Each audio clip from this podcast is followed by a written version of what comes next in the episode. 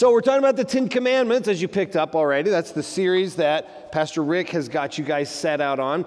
And I want you to do a thought experiment really quickly because your brains probably don't work like mine. My brain always seems to find unusual little uh, crevices and caves to hide in. Um, but I want you to sort of catalog your experience of your life, your Christian life, and sort of think through when you think of the Ten Commandments, what kinds of life experiences, like what parts of your life interact with that? I don't really know how to ask the question better than that, but for me, here's where it could be right or wrong. When I think of the Ten Commandments, I realize that this week, I primarily think of things that happened to me when I was a child, right? Um, I think of we didn't have Adventure Week where I grew up. We had Vacation Bible School, and at Vacation Bible School and my first Baptist church in the small town of Oklahoma that I grew up in, I always sort of dreaded the time where they would say, Hey, who can stand up and recite the Ten Commandments? And they'd give them, like, you know, a popsicle or they'd give them some little pencil or something like that. And I was always, I just felt like it was guilt and shame because I could never remember all Ten Commandments, right? I realized later I've got dyslexia and I've got things I can complain that and blame that on, but it just felt like it was sort of like a moment where I don't know the Ten Commandments. How can I even call myself a Christian? I can't even remember 10 things. There's something wrong with that. And then I remember, uh, those of you who are 40 and older will certainly remember the Charlton Heston movie, The Ten Commandments, right? I have vivid memories as a child watching Charlton Heston talk about the Ten Commandments. And there's something going on there that makes me realize I think, and I think we do this to other parts of the Bible, I think that somehow I've regulated the Ten Commandments to a childhood story as if it doesn't have that much to do with my life now. And we do this to, to other parts of the Bible, like uh, Noah's Ark tends to be, we think of, those of us who grew up in the church, sure not everyone did, uh, you think of the Ark as a child story. But if there's any story in the Bible that's not for children, it's Noah's Ark, right? I mean, it's for children as well, but it's not primarily a child story. Right? The animals lined up two by two got in the ark, and then God completely ravished the entire face of the earth and wiped everybody off the planet because of their exceeding wickedness. That's, it's a heavy story, at least, right? And the, the Ten Commandments are the same in the sense of that there's heavy, there's deep things. And sometimes I think that those of us who've grown up in the church, at least this is my experience, I can sort of regulate certain stories, Zacchaeus, other things to sort of, well, that was the story. That was for children. And now you have to move on to doctrine and theology and other really important things. And we can somehow make this sort of divide. And primarily, it's nothing to do with the Bible, it's to do with our own experience. And so that's one of my hopes is that we'll sort of look at the Ten Commandments. Today we're looking at the first one, but we'll sort of look at it with fresh eyes and look at it to see what it has for us today. Look for uh, what we can find in it new. So, my goal by the end of the 30 minutes, 35 minutes, is that we'll think a little bit more carefully about what the first commandment teaches us about God, what the first commandment teaches us about us, and what the first commandment teaches us about Jesus and how that connects everything. So, if you don't mind, I'd like to read Exodus 19 for us, just so we can get a sense of uh, where this commandments, this, this, the setting is coming from. Uh, the, the 10 have already been read, but I want to read sort of what sets everything up. So, I'm going to read Exodus 19, starting in verse 10. Actually, I'm going to start a little bit, the paragraph breaks right at, at, at verse 9. So, Exodus 19, this is leading up to God giving the law on Sinai. And we're going to refer back to this. So, read this and we'll ask for the Spirit's help, and then we'll get rolling. When Moses told the words of the people to the Lord, the Lord said to Moses, Go to the people and consecrate them today and tomorrow and let them wash their garments and be ready for the third day. For on the third day the Lord will come down on Mount Sinai in the sight of all the people. And you shall set limits for the people all around, saying, Take care not to go into the mountain or touch the edge of it. Whoever touches the mountain shall be put to death. No hand shall touch him, but he shall be stoned or shot. Whether beast or man, he shall not live. When the trumpet sounds a long blast, they came up to the mountain. So Moses went down from the mountain to the people and consecrated the people, and they washed their garments. And he said to the people, Be ready for the third day, and do not go near a woman. On the morning of the third day, there were thunders and lightnings and a thick cloud on the mountain and a very loud trumpet blast, so that all the people in the camp trembled. Then Moses brought the people out of the camp to meet God, and they took their stand at the foot of the mountain. Now, Mount Sinai was wrapped in smoke because the Lord had descended on it in fire. The smoke of it went up like the smoke of a kiln, and the whole mountain trembled greatly. And as the sound of the trumpet grew louder and louder, Moses spoke, and God answered him in thunder.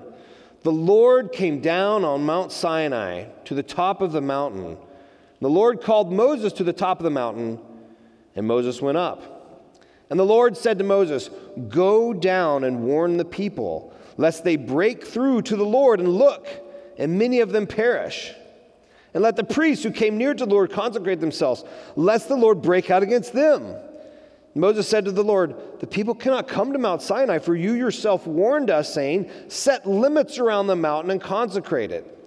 The Lord said to him, Go down, come up, bringing Aaron with you.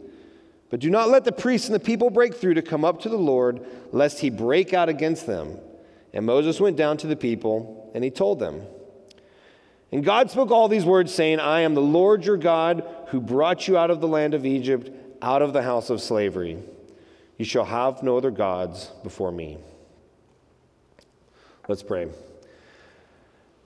Father, Son, and Holy Spirit, uh, this is on the one hand a very uh, a passage that many of us are familiar with and have been familiar with for most of our lives, I'm guessing.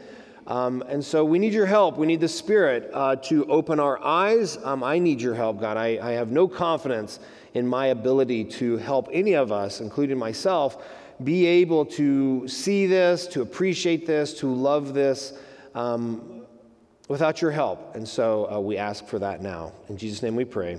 Amen. All right, so the first thing we're doing, we're seeing what can we learn about God from this first commandment. The commandment is simple You shall have no other gods before me.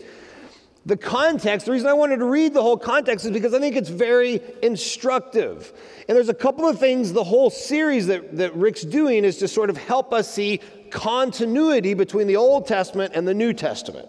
Because it's tempting to see disunity. And there's a little bit of disunity, but we're tempted as Christians, New Testament, New Covenant Christians, to primarily emphasize how different the New Covenant is from the Old Covenant rather than to see how much similarity there is. And one of the sorts of things that can, alarms that can go off in our mind a little bit, and I've heard this sort of expressed, and maybe you have some of these beliefs, is wow, the God of the Old Testament is just sort of an angry, scary, mean God, right? God of the Old Testament is sort of angry, scary, mean God. He's always finding excuses to kill people.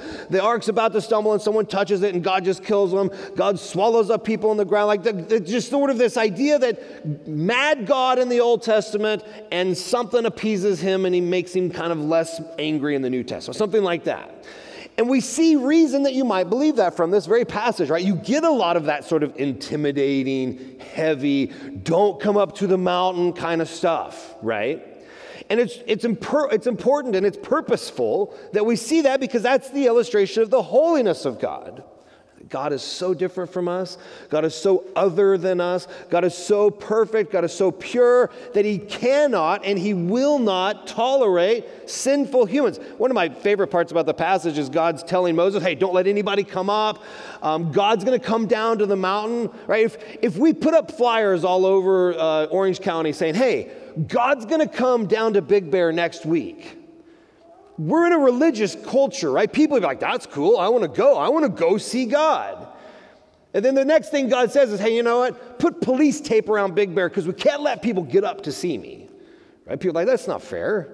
I want to go see God. God's putting on a lecture. God's putting on a concert. I'm there. I want to have this religious experience. But God's saying, no, no, you can't come. And then one of my favorite parts is that even the priests can't come.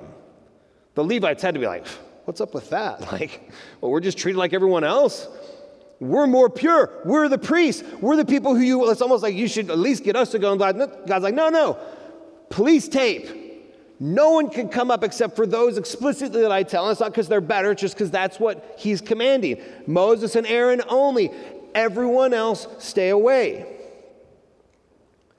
After he gives the Ten Commandments, if you look at the end, at 18, after, right after in chapter 20, you see that the police tape wasn't necessary after all. Says, when all the people saw, this is, this is given sort of the people's experiences, they're looking up while these Ten Commandments are being given. When all the people saw the thunder and the flashes of lightning and the sound of the trumpet and the mountain smoking, the people were afraid and trembled and they stood far off. There wasn't going to need, as soon as it started, people like, whoa, they're gonna, I got to get out of here. And instead of pressing in to try to see God, people are trying to get away because it's just too much for them. They say to Moses, You speak to us and we will listen, but do not let God speak to us lest we die. That's powerful stuff. God came down, and his holiness was so great that the people who wanted to get up to the point that there was police barricade around, then they said, Man, don't let that happen again, Moses. We can't stand to hear God again because it's reminding us of our sin, and his holiness is so great, we're afraid we're going to die to hear God's voice again. So you might be saying, wait, wait, you're just, you just talked about the continuity between the Old Testament and the New Testament. Um, but this, we don't see this in the New Testament, but there are times that the gl- glory of Christ glimpses through that the response of even the disciples is somewhat similar. Remember, whenever Jesus calms the storm, and the response by the disciples is fear. Who is this? Right? There are little moments where that same holiness and power of the eternal God sort of shines through Jesus to the point that the people who hung out with him all the time, I always think of the disciples as sort of like Jesus' fraternity brothers, right? Because they're just, it's sort of this male centered, sort of dominated thing. And all of a sudden, your fraternity brother frightens you because you realize he's God. That's pretty radical. So we see that continuity between the connection of Jesus. But really, more important, I think, for us as New Testament believers in this passage is to see the grace. Because there's grace here, and there's grace throughout the entire Old Testament, but sometimes we miss it. Because we get so caught up on, well, mad God, judgment, works righteousness. New Testament comes, we get grace, and we get salvation through faith. But you see elements of that right here as well. Look at the way God introduces himself. 20, verse 1. God spoke these words, saying, I am the Lord your God who brought you out of the land of Egypt, out of the house of slavery. God's already shown mercy to these people, right? And it's the whole point of the story, right? It's the Exodus. They're in Egypt, they're in bondage, they're in slavery, and God, by His mercy and by His favor, selects this group of people who are already been selected. They're His children, and He brings them out. So you see this mercy, you see this selection, you see this care and protection of His people.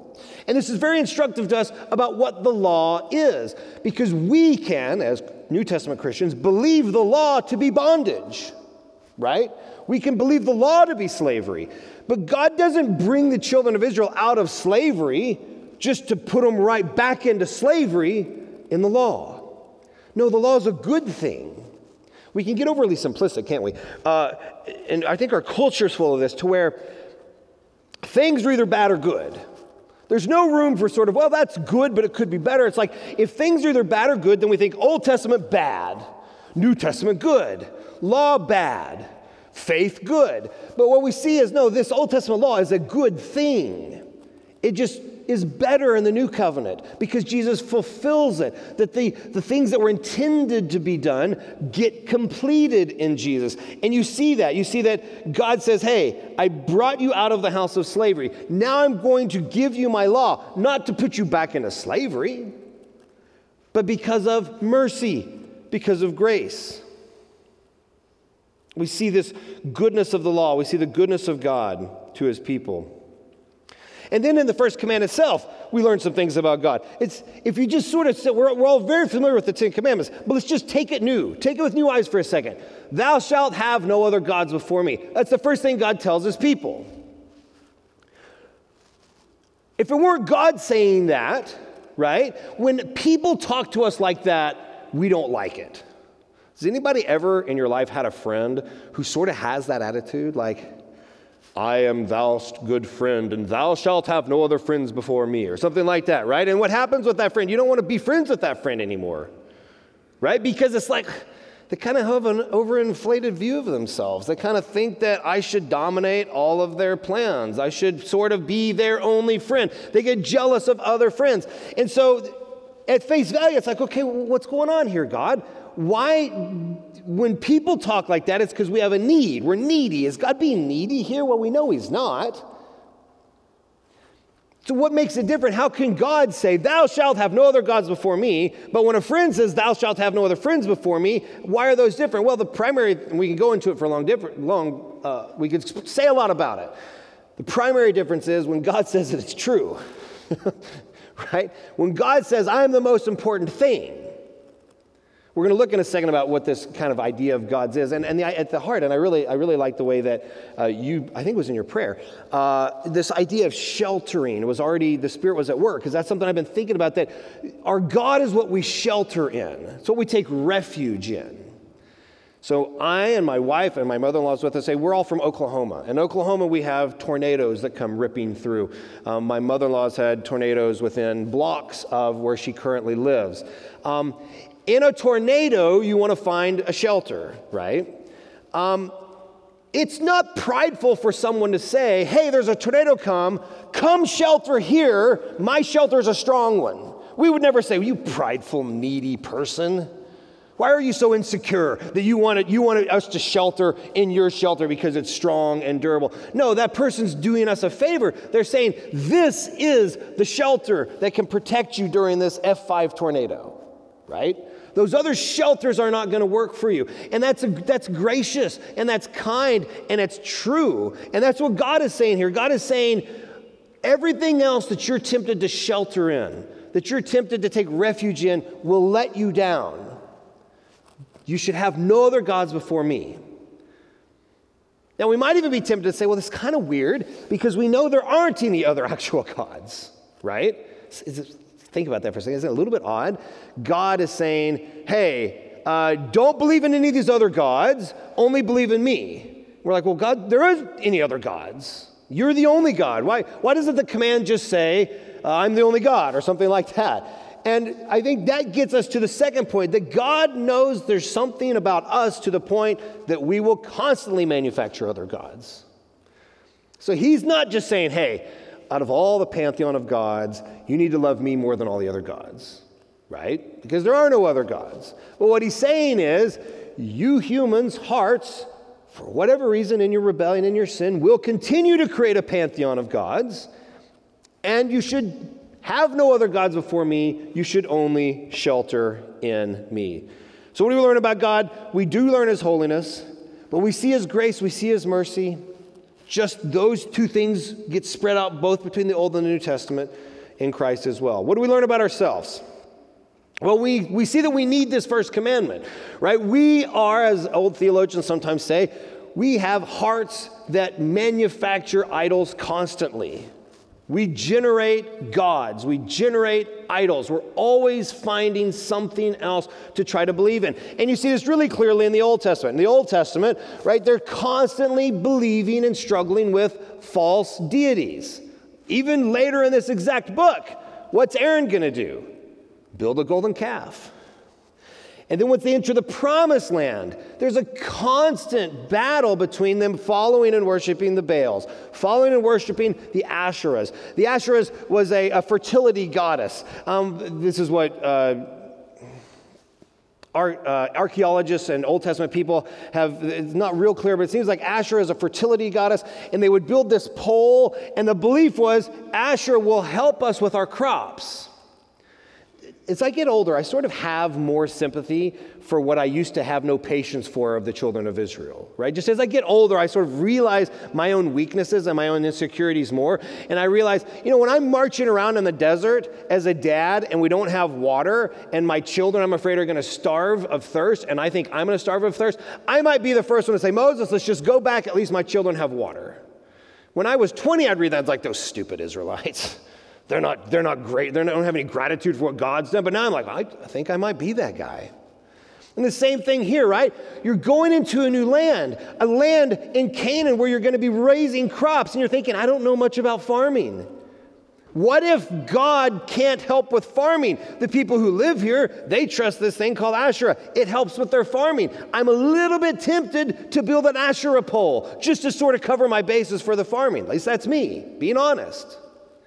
So we need this commandment because we're constantly drawn. The rest of the book of Kings is all about how the different kings would either tear down the high places or not. Well, the high places were either places they worshiped Baal or Asherah and ways or other, other sorts of gods on usually high mountaintops, but sometimes they're actually in the city center themselves. And so there's this constant history of we need to build other gods.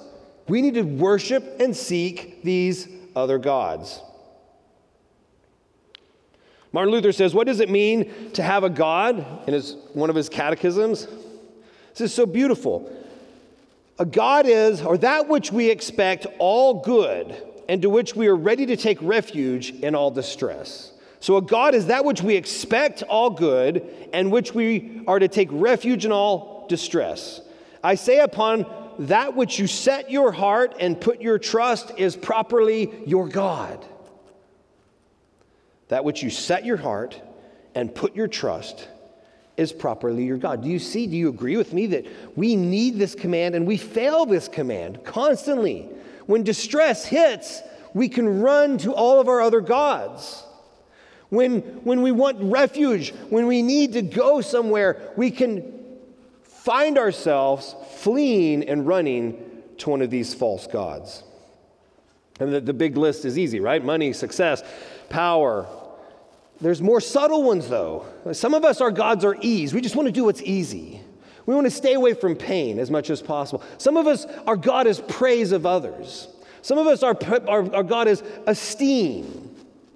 I turned 40 a couple of years ago. I'm at that age in which I can't quite remember how old I am. I think I'm 42. Am I 42, Amanda? Okay, I'm 42 right now. Once you hit, uh, those of you who've hit it, once you hit past 40, you're not, I don't really know anymore. It doesn't matter. But I spent about 39 years of my life with quite a few idols and gods in my life that I was completely unaware of.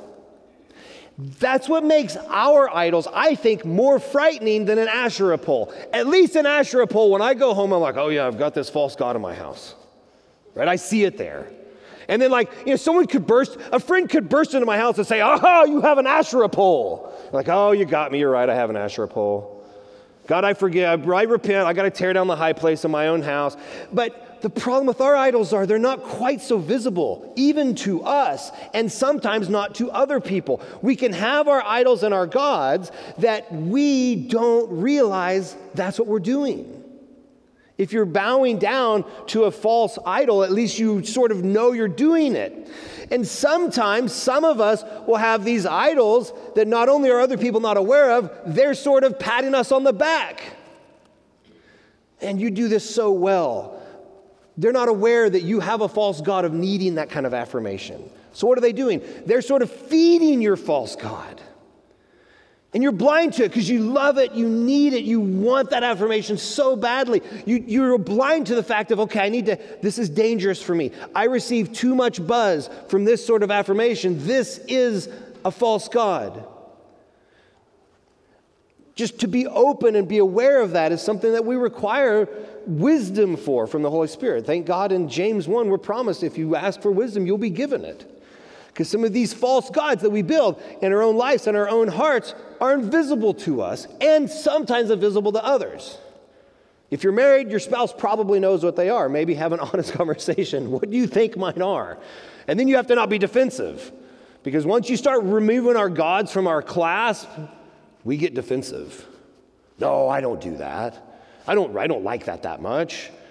I only do that because, and, and, and that's, that's the hard part. For us today, our idols, our false gods, are largely invisible to us. They're largely protected by us, and we largely cling to them because, well, according to Luther, that's where we go in times of distress. I can't let you just remove that from me. I need that. No, you don't.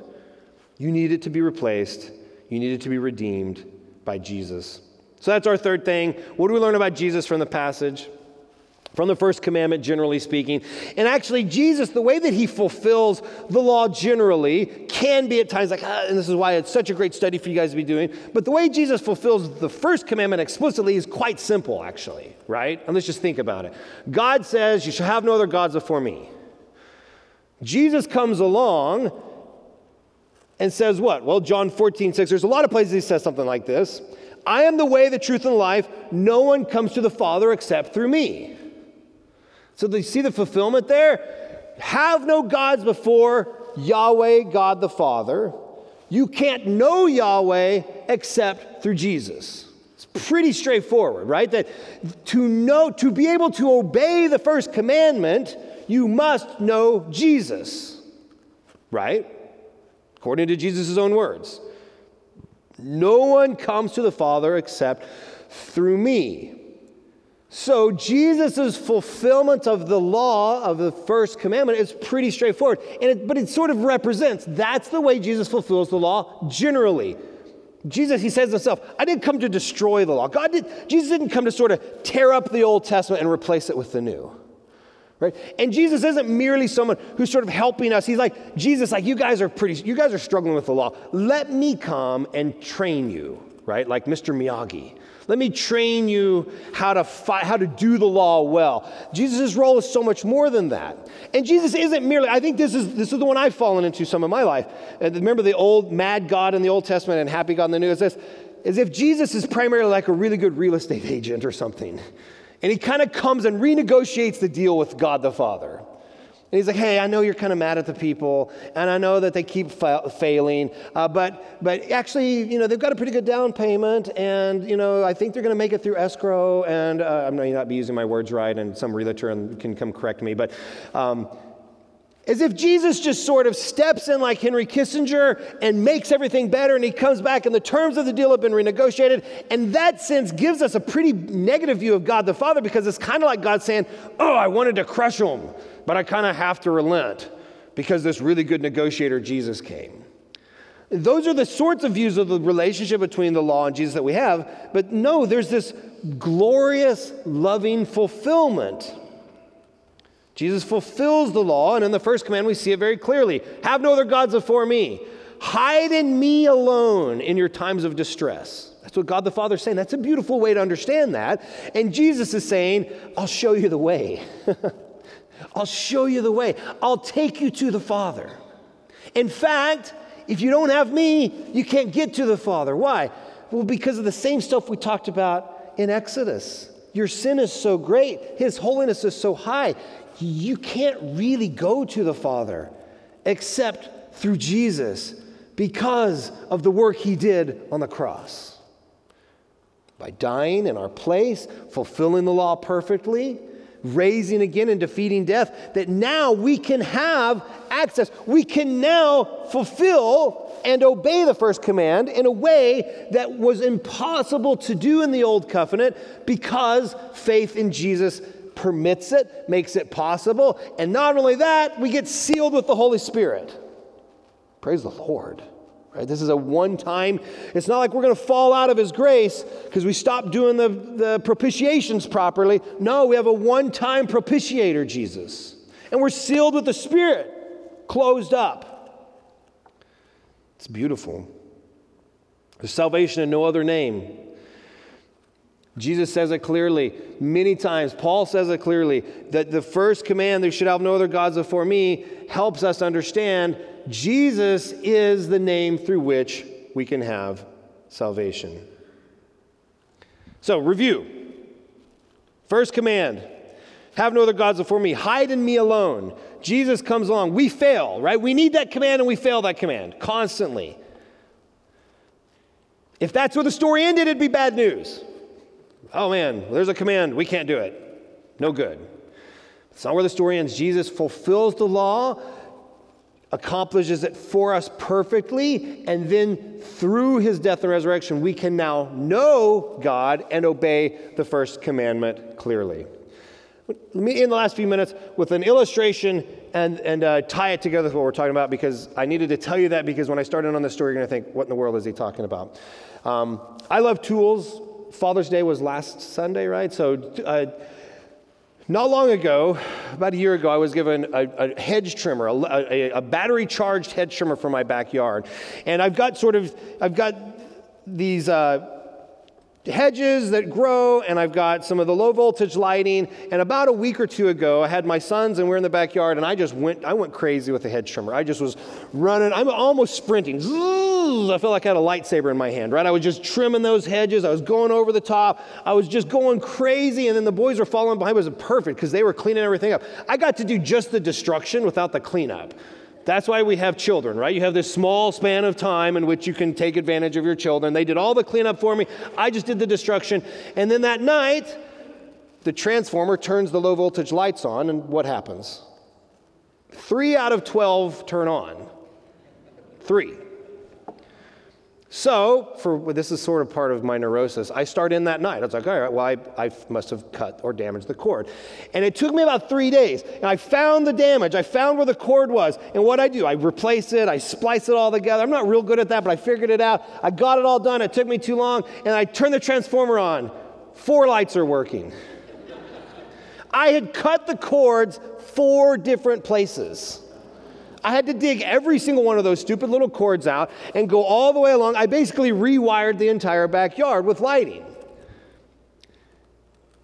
That reminds me, this is the reason I'm bringing it up. We have this really beautiful illustration. It's a very sad illustration. We have two of them that this reminds me of. Is that I see the trouble. I think, I got this. I, I fixed the place. I got this. But then when the transformer turns on, the power turns on, I realize, oh, no, no, I just got this one. I still have, the, I still have more trouble. I still have more things to replace. And it reminds me in the New Testament in Matthew, this is in, I think, all the synoptic gospels, when the rich young ruler comes to Jesus. Remember this one? And he says, What must I do to inherit eternal life? And Jesus says, Follow the commandments. He's like, Which ones? And Jesus basically gives him a refresher. Oh, you just follow these and these. And then the guy says, What? Anybody remember? These I have done since my childhood. I've got this. And what's Jesus say next? He turns on the transformer. He says, Let's see where there's trouble in this line. He says, All right, one thing you lack sell all that you have and give it to the poor and follow me. Now, here's what Jesus is doing Jesus is doing a pinpoint to his soul I know what your idol is. Right? That's not, be, it's not, we're not all, if I went to talk to him, he said something different to me. One good question for you is if you went to talk to Jesus, what would he what was that pinpoint razor that he'd have told you? And the sad part of the story is the young man went away sad because he had many possessions. The young man went away sad because he had many possessions. His God was too strong.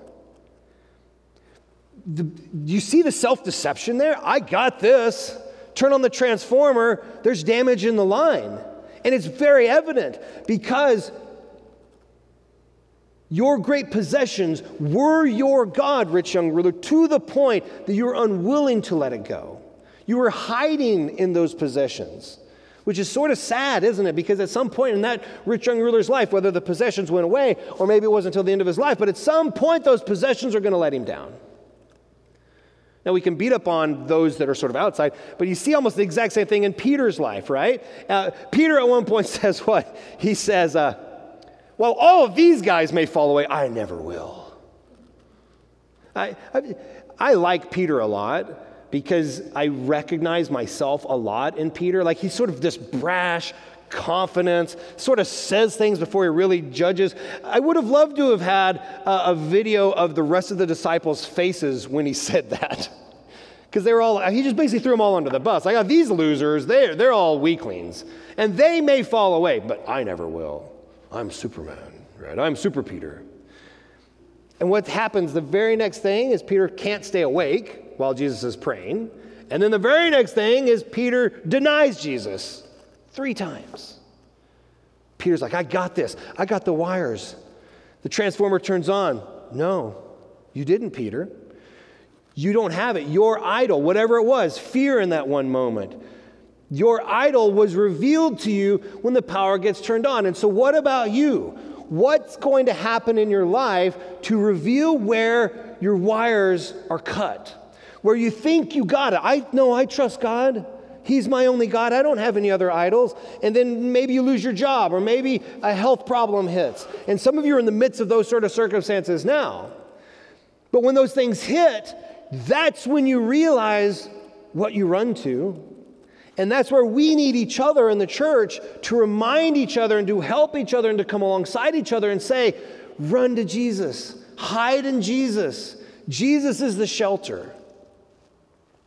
That's where you want to receive your shelter and your hiding because Jesus fulfills this. So we might, even just as we apply this, just think okay, Spirit, help us see what are those hidden Asherah poles in our hearts that we're unaware of. We need your wisdom to reveal them to us. Here's the secret when they're small, they're easier to tear down. When they grow large, and whenever we've trusted on them and run to them over and over again, that's when they're harder to destroy. At this point is when the visiting preacher starts meddling a little bit in my own heart and in yours to say, What is it? What is it that you're blind to? Is it affirmation and praise? One of my idols throughout most of my life is I love to be viewed as competent in everything I do. It's, it's almost, you can almost see you have those kinds of of idols, you sort of want to be viewed as God, right? God's the only competent being all the time. But I want to be viewed as competent. I'm hungry for you to think that I'm competent. I'm starved whenever I was younger to be viewed as and to be praised as competent in this or this or this. And that that that hunger, without being recognized as sinful, without being recognized as an idol, it began to grow and it begins to grow and it begins to grow until God brings circumstances into your life that causes those Asherah poles to be torn down. Those are hard and painful, but praise the Lord that they happen because sanctification won't happen if you don't get them torn down. So, what is it for you? Maybe have a conversation with those who love you. Maybe just spend some time truly reflecting what are those things that just fill my cup? What are those things that I run to in the midst of distress, that I shelter in? But we're not on our own for that. Praise the Lord. We have each other, but we have Jesus. It's the whole point of him fulfilling this command is we have Jesus to come along and say, I can help you see this. I can help you through this, and I can take you to the Father. Right? That's what faith in Jesus is all about. And so that we can say, Jesus, help me see what my idols are. Jesus, help me turn from my idols. That's what repentance is, right? The turning away. Help me turn away. There are some deep connections between addictive sorts of behaviors and idolatry. In fact, some good biblical counselors essentially equate addiction to idolatry, and you can see why. People who are addicted to uh, alcohol will turn to alcohol in the midst of their distress, right? People that are addicted to pornography will turn to pornography in the midst of their distress. People that are addicted, and there's all these other, I like to, th- I think of them all as false intimacies. And then all of a sudden the door is wider open. I, I have false intimacies that I, I want people's affirmation, I want people's praise. I turn to that in the midst of my distress. And so we, we say, Jesus, help me see it. Jesus, help me turn from it. And Jesus, help me to hide in the appropriate place to hide in God the Father. Not easy things, and what are we all? We're all going to be bashing our idols down from our hearts as long as we're humans. Never stops. It'd be actually fun. Uh, it, uh, it'd be fun to sort of pause right now and have some of you who have more years of experience, both in the faith and just on earth, walk up and say, Hey, when I was 20, here was my idol. Whenever I was 40, here is my idol. When I was 60, here is my idol. And today, I'm not exactly sure because we're always having to struggle through it, but I think it's this right now. That would be, wouldn't that be insightful? Just to hear sort of the, the body sharing with one another their journey through combating this idolatry. And then the beautiful part of it would be, but Jesus has been there all along. Jesus has brought me through. Jesus loves me when I fail and go back to that idol. That's sort of the whole point of the Old Testament, right? Is our human constant tendency to abandon God and his constant tendency to show us grace, to show us forgiveness, to meet us where we're at, to pick us up out of the miry pit, and to put our feet on the clay and say, I love you. Oh, how beautiful. Let me pray for that end even now. Father, Son, and Holy Spirit, forgive us for being idol makers. false God worshipers. And my prayer is, is that your spirit would help each of us to see uh, what those idols are and what those false gods are. Um, just today, maybe while we're at lunch, maybe we take a walk, maybe tonight before we're going to sleep, uh, and just give us clear sight into current struggles before they catch us and pull us under. And that we would tap into that power of Jesus that can help us to do that by fulfilling not only this command, but the entire law. In Jesus' name we pray. Amen. Thanks for listening to this message from Christ Community Church of Laguna Hills. For more information and resources from Christ Community, visit us at www.ccclh.org.